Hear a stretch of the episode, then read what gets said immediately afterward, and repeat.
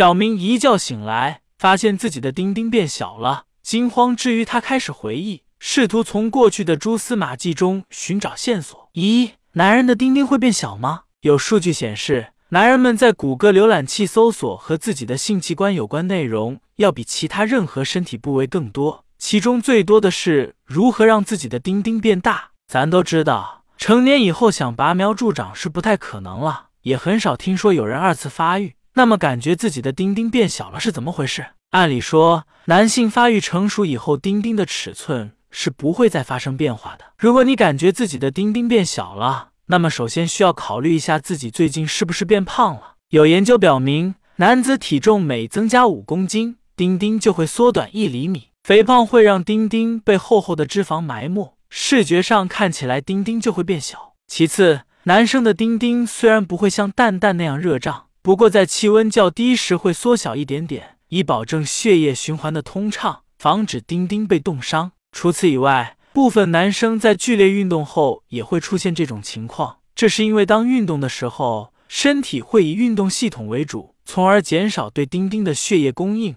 所以感觉丁丁会小那么一点点。不过需要注意的是，这些都是一过性的反应，一般在情况发生变化以后会自行消失，不需要过于担心。如果你感觉自己的丁丁明显变小了，那么建议大家要及时咨询专业的医生哦。二丁丁的尺寸对于女人来说重要吗？事实上，女人真的不怎么在乎丁丁的尺寸。这从谷歌搜索的数据中就可以看出来，他们搜索和另一半的丁丁尺寸有关的问题的次数大概只有男性的一幺零七。而且，因为大丁丁会让女生在爱爱过程中感觉不舒服，所以他们宁愿自己另一半的大丁丁变小一点。男女生在丁丁尺寸这个问题上的看法之所以如此不同。主要是因为很多男生误认为女生的快乐源泉在阴道深处，拥有一个大丁丁才能让对方感到满足。但是事实可能并非如此。以 G 点为例，它的位置在距离阴道口的五至八厘米处，并不需要费多少力气就能碰到。所以大老爷们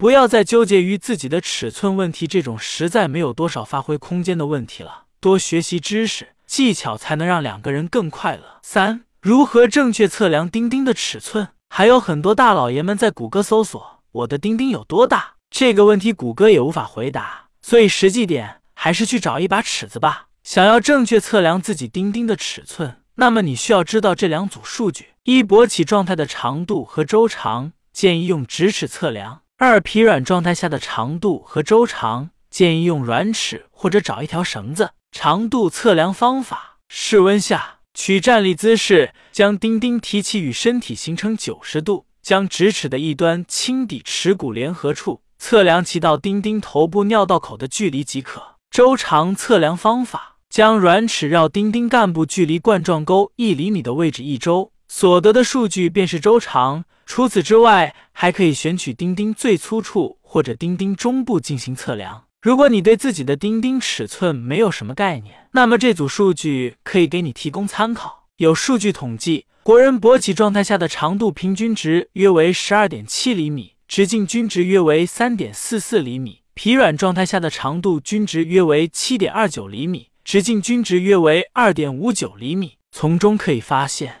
所谓人均十八小臂般粗，实在是有夸大的成分。即便是真的天赋异禀，也不能代表什么。所以，男生实在无需为自己的尺寸感到焦虑。别忘了，你的长短和另一半的深浅契合才是最重要的，也只有这样才能从性这件事上获得最大的满足和乐趣。